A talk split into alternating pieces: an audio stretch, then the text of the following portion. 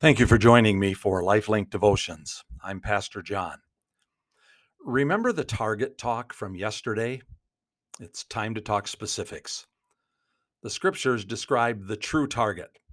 However, when we read it, we may tend to rationalize what it says so we can justify our preferred choices.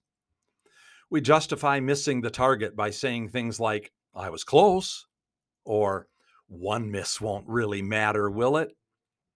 And when we make such excuses, we reveal that our choice is to value self over the holiness of God. And that's serious business.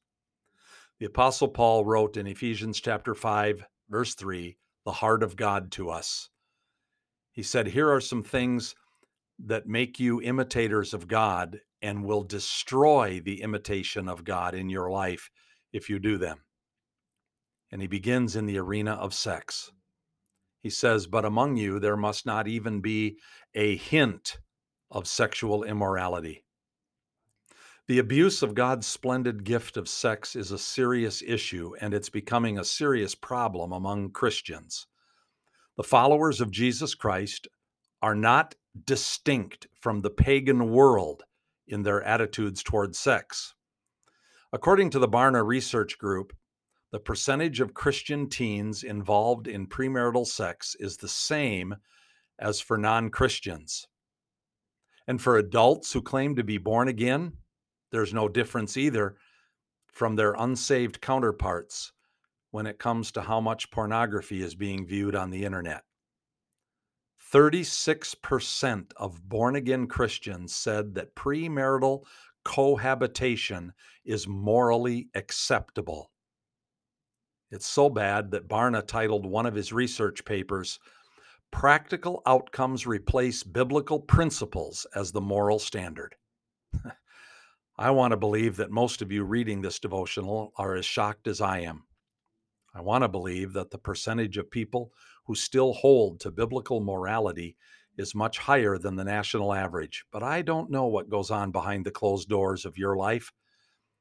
I do not know what you are justifying as acceptable behavior to satisfy your personal desires and needs.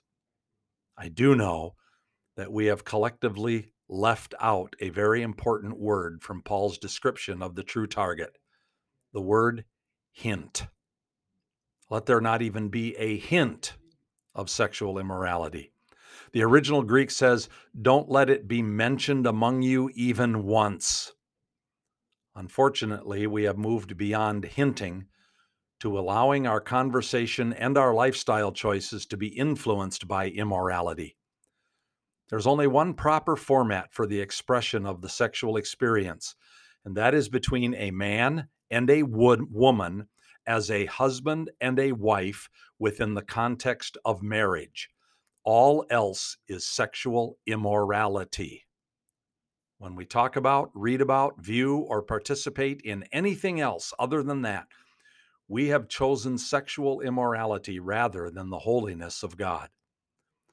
There are some behaviors we have allowed to exist that are small and subtle steps away from the holiness of God we are allowing a hint of sexual immorality in our lives and in our churches. For example, what happened to modesty? Do we use our physical appearance to get others to notice us and therefore build our self worth? Have we justified it as just admiring the beauty of the woman?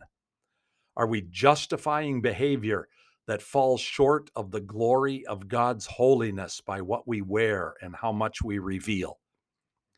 Every word of Scripture is important. Is there even a hint of sexual immorality in your life? Then address it. We who are filled with the Holy Spirit must not place our personal pleasure ahead of the holiness of God, not even one little hint of it. We are to be imitators of God, empowered by the Holy Spirit to have victory over the world. Maybe then the world will take notice that God is real and that Jesus truly transforms lives. God bless you.